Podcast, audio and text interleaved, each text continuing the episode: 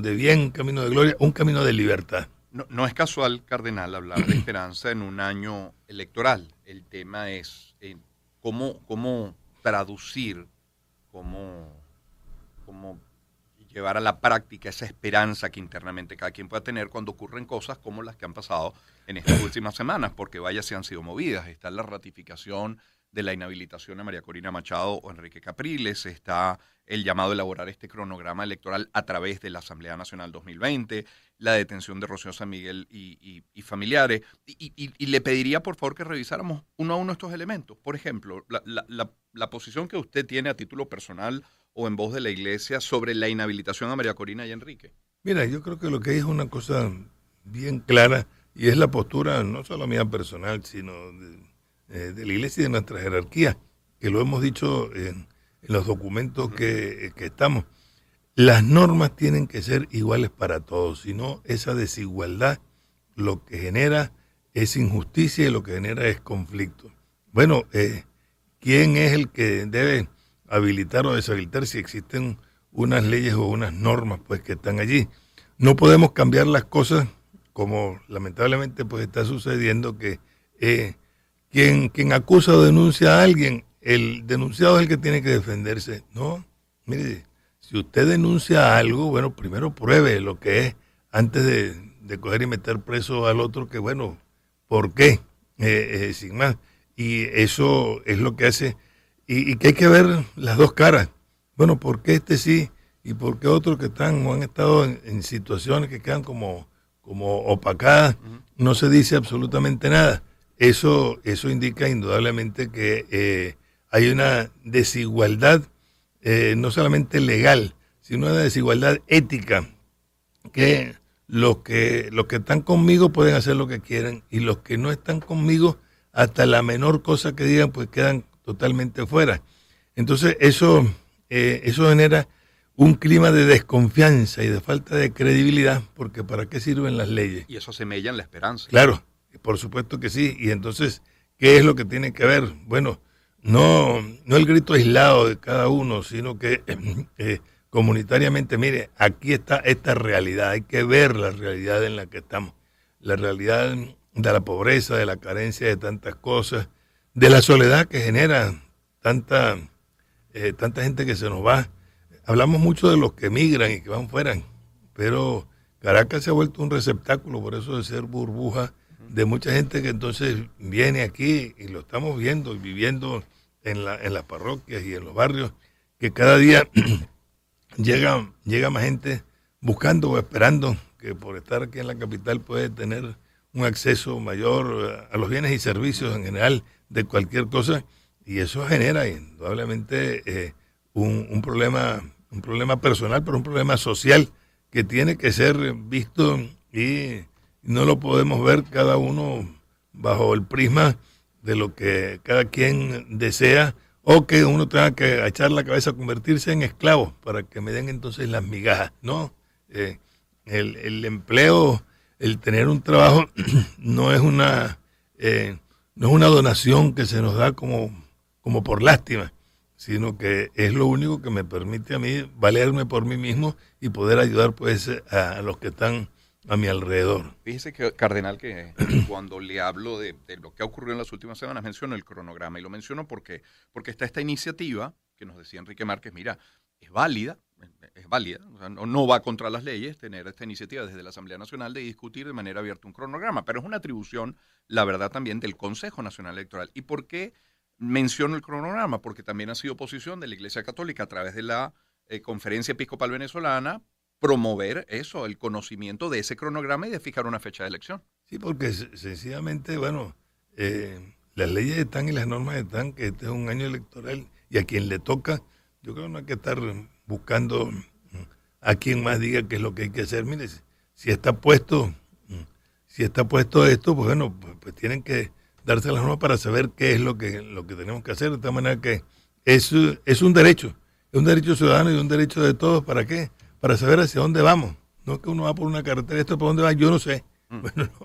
pero eh, sigo. Pero sigo, mm. pero sigo. No, no. Eh, hay, hay cosas que no se pueden dejar a última hora y, eh, y que no pueden ser sencillamente para favorecer a, unos y dejar a otros totalmente fuera. Entonces, ¿por qué? Porque esto es lo que genera ese clima de violencia, de resentimiento, de, de vernos no como amigos, sino como enemigos, que tenemos que eliminarnos. Eso no ayuda. No ayuda primero a la paz social, no ayuda al trabajo cotidiano, no ayuda a tener una esperanza de, para qué invierto yo mi tiempo, mi dinero, mis capacidades, si, si no hay horizonte. Ese horizonte, eh, quienes tienen, tenemos responsabilidad social, no lo podemos dejar así pues como, como en el aire o decir, bueno, no, cuando esté en el cielo. No, no, no, mire, hay que construirlo desde ya.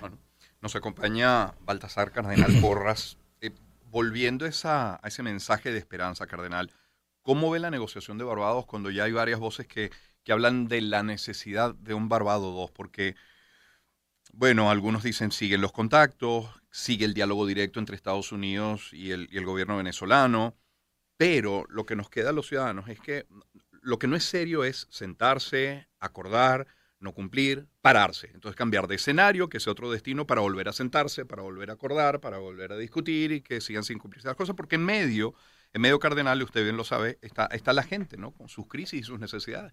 Sí, claro, y eso, eh, eh, tener que pasar una página para abrir una nueva, eh, eso, eso no es sano, eso no es bueno. Si se llega en un momento dado si somos seres adultos y somos una sociedad seria, no puede ser que, bueno, si dijimos eso, pero ahora no vamos a hacer otra vez una, una nueva negociación en otro sitio, en otro lugar. Eh, eso no, nos conduce a nada. Y, eh, y también la necesidad de que respetemos lo que son los derechos humanos. Eh, una sociedad cualquiera, a cualquier nivel, progresa si hay derecho a la crítica, si hay derecho a la disensión.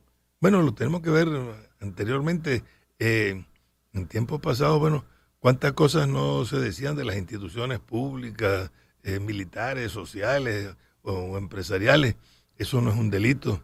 Uh, fuera un delito si es que yo digo esto para ver cómo eh, me compro un dron, a ver a quién, a quién elimino porque, porque, no lo quiero. Pero el denunciar pues las cosas, y más eh, en un mundo, una cultura como la de hoy, con toda esta expansión de las redes sociales, aquí todos y cada uno nos convertimos en grandes señores, en, periodistas, en orientadores, porque lo que yo digo, como está de alguna manera como encubierto, diríamos así, eh, eh, en el medio o en las redes, pues decimos, decimos lo que se nos ocurra, decimos lo, que queramos sin tener en el fondo en una responsabilidad personal y, encima toda la manipulación que hay, sobre todo a través de las redes eh, de quienes tienen los distintos poderes para, eh, para confundir sin más a la gente. Bueno, lo estamos viendo a nivel general y yo creo que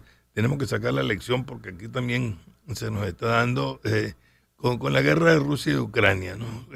cómo hay la desinformación y bueno, según lo que yo vea o quiero, pues entonces soy prorruso, soy pro-ucraniano.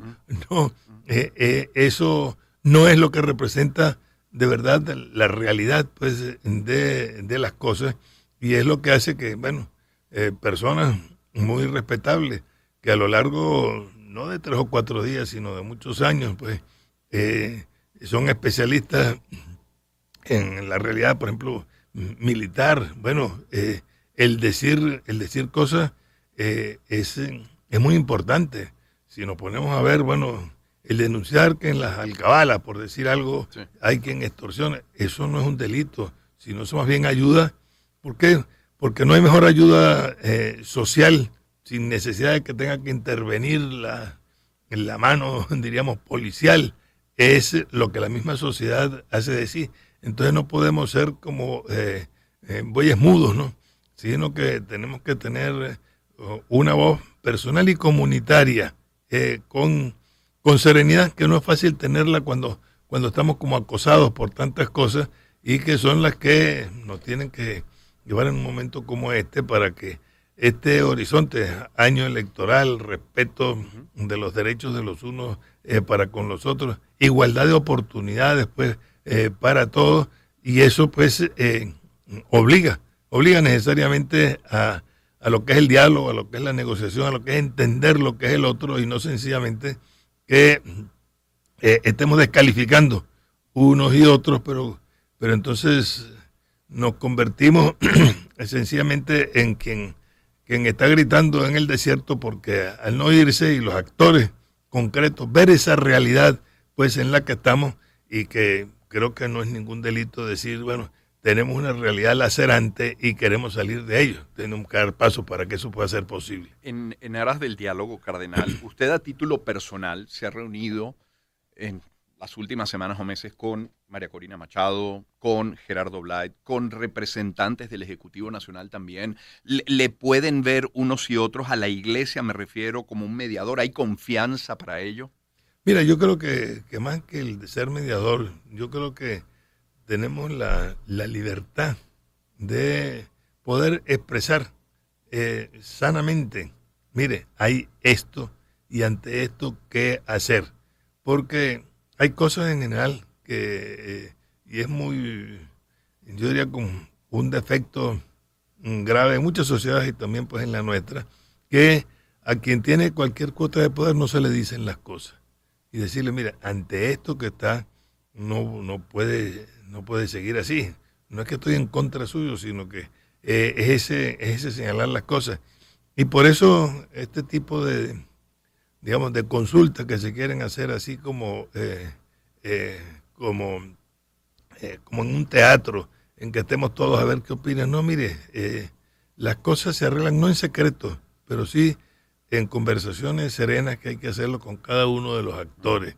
Y por eso, pues, nosotros decimos siempre estamos dispuestos a ello, pero, y dispuestos al diálogo, y dispuestos a la conversación, pero hay que hacerlo con quien hay que hacerlo y no delante de unas cámaras para ver quién, quién queda mejor o quién queda peor, porque eh, no se trata aquí de ver cómo tenemos mayor fama, sino cómo, cómo buscamos el bien común, el bien de todos. Y eh, eso hace que, eh, que el trabajo, me atrevo a decir lo que, que nos toca hacer, sobre todo a los obispos, pues, y a los sacerdotes, pues también, y a nuestras religiosas que están metidas pues en, en los barrios, en la realidad, tocando a a diario lo que son las necesidades, resulta un tanto molesto, porque no se trata de, aplaudir sin más a, quien, a quien está al frente de algo, sino lo que lo ayuda a uno a crecer es que le señalen las cosas, los posibles errores o las cosas que hay que corregir y, eso es sano. Por supuesto que todos quisiéramos que nos dieran siempre, no, todo lo que usted dice y hace es una maravilla. Bueno, ninguno somos ángeles perfectos, sino que lo necesitamos, ese discernimiento al que nos invita el Papa Francisco. Y, mire usted, Cardenal, justo en ese sentido, lo, dicho sobre el padre Kerry hace algunas semanas, no sé si meses, padre Kerry, ecónomo de la arquidiócesis, se mencionó al padre Oneger Molina, eh, sobre presuntas irregularidades dentro de la arquidiócesis. ¿De, qué se trató? ¿Motivó una investigación interna dentro de la arquidiócesis? ¿Cómo están ellos? ¿Qué, qué ocurrió en ese episodio? No, mire, yo creo que ante, ante hechos que a lo mejor no, no se conocen, pues entonces eh, eh, es muy fácil querer denunciar cosas. Bueno, el, el padre Kerry hizo un trabajo interesante. Bueno, él ha decidido por voluntad propia dejar el sacerdocio y dedicarse pues a a los asuntos de, su familia. Pues bueno, eso es una, eh, eh, una decisión eh, personal, según él, pues muy meditada y llevada adelante. No fue porque yo, yo lo quité de allí porque se robó unos dineros o porque hubo una malversación, no, en absoluto eso. Eh, padre Joner, bueno, como está al frente de la Vicaría de los medios de comunicación, pues bueno, se está como muy visible, muy visible ante la palestra y eh, entonces el, señalar, el señalar eh, ¿qué hacen nuestras vicarías? Bueno, simplemente poner a la luz pública lo que, lo que se hace en nuestros barrios, lo que hacen las monjitas que están por allá perdidas eh, en las vicarías, lo que hacen los jóvenes, lo que hace este movimiento, lo que hacen los quienes ayudan con, con qué sé yo, con la olla solidaria o con cualquier otra cosa, los que están en la formación, en ese voluntariado que es tan, eh, tan extenso. Bueno, eso lo que pone en evidencia son algunas carencias. Si yo necesito, qué sé yo, promover la olla solidaria es porque hay gente con hambre. Bueno, como por supuesto que la olla no soluciona el hambre, soluciona el, eh, el momento, pero pone en evidencia que aquí hay otra cosa que hacer, otro nivel eh, que hay que atender para que eh, quien está recibiendo un plato de comida pueda tener la capacidad por sí mismo, con su trabajo y con su esfuerzo, de llevarse pues, el plato de comida a su boca. Cardenal, puede, puede cerrar con la bendición para todo el pueblo católico venezolano que nos escucha. Bueno, estamos ya comenzando la cuaresma. Ayer fue miércoles de ceniza, pero hay una tradición bonita en, Venezuela, es que toda esta semana eh, eh, se pone la ceniza hasta el domingo, porque cada quien lo hace cuando puede, en el momento que, tiene libertad, que, que nos convenzamos de que cada uno de nosotros, personal y comunitariamente, no somos dioses. Y ese, ese poquito de ceniza que nos ponen pues en la frente nos recuerda que somos frágiles, que somos débiles, pero la fortaleza nos la da precisamente esa esperanza, ese seguimiento eh, del Señor y yo invito a todos, creyentes y no creyentes, pues a que eh, tomemos este tiempo de aquí a, a, la Semana Santa como un tiempo de reflexión y de búsqueda de ese horizonte de paz y de progreso y de bienestar que queremos todos y que no puede estar obnubilado por, por tantas trabas que se nos ponen pues en el camino, pero no, no tirar la toalla. Es ser constante porque solo la constancia y la paciencia es la que lo puede todo. Que el Señor la pues bendiga a todo el pueblo venezolano, nos bendiga a todos nosotros, bendiga al esfuerzo que ustedes también hacen para que eh, la verdad sea la que brille y no que manipulemos en función de intereses mm, particulares. Amén, cardenal. Gracias por su visita. Es el eminentísimo y reverendísimo señor cardenal Baltasar Porras Cardoso que nos ha acompañado hasta este momento. Son las 7:37. Ponemos algo de música. Esto puede ser Manhattan Transfer y el chico de Nueva York. Empezamos el año en su compañía. Circuito Éxitos. Caracas, Maracay, Puerto La Cruz, Puerto Ordaz, Barquisimeto, El Vigía, Guarenas Guatire, Mérida, Táchira, Margarita, Maracaibo, Maturín. Circuito Éxitos. Melodías de siempre. Sonidos en primera fila.